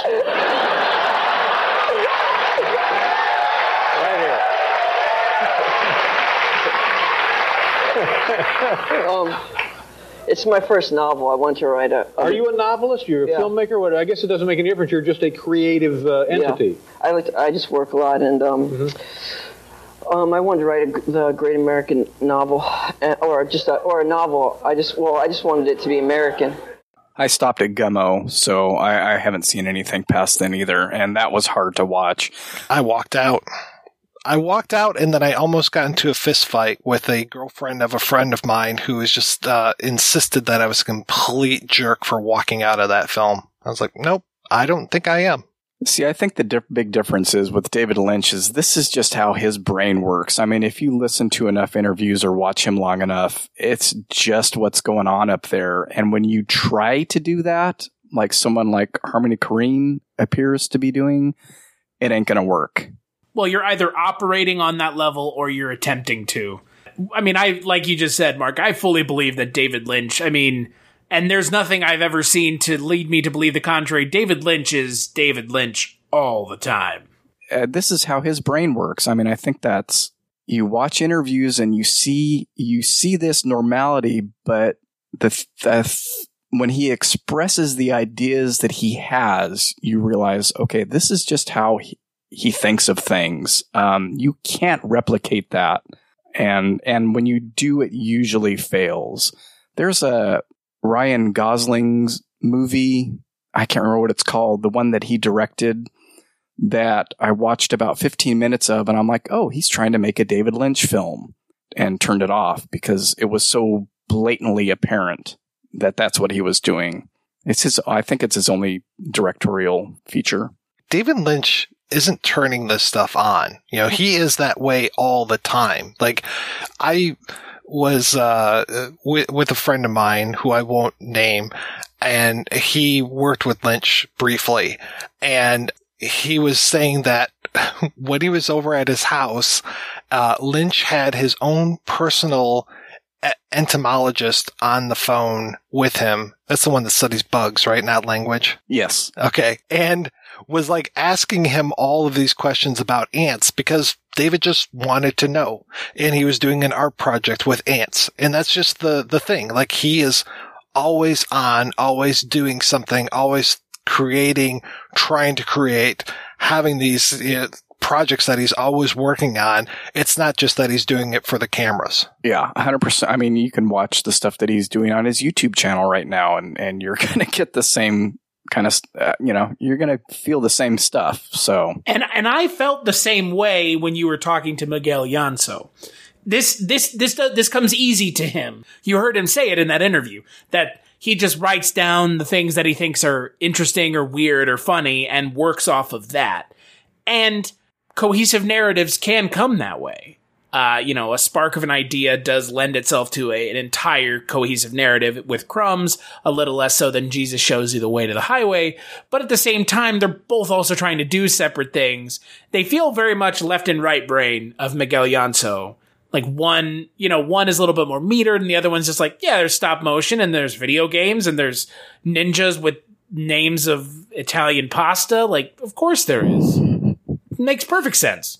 Well, and I think, you know, if, if part of his inspiration or, uh, if part of it was to kind of create a PK Dick like movie, I think he accomplished that uh, perfectly. I mean, it's probably one of the best examples of Philip K. Dick on film that isn't based, and probably more so than anything that's based on any of his work.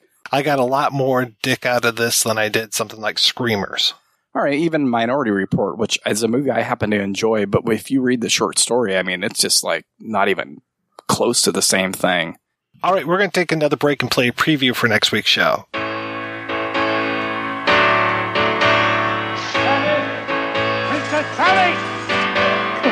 If you have a friend on whom you think you can rely, you are a lucky man. Michael Travis. If you found the reason to live on and not to die, you are a lucky man. Preachers and poets and scholars don't know it. Temples and statues and steeples won't show it. If you got the secret, just try not to. Stay a lucky man. A lucky man. If you found the meaning of the truth in this whole world,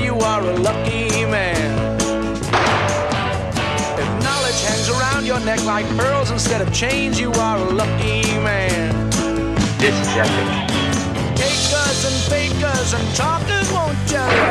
Teachers and preachers will just buy and sell you. When no one can tempt you with heaven or hell, you be a lucky man. You're all dead. I won.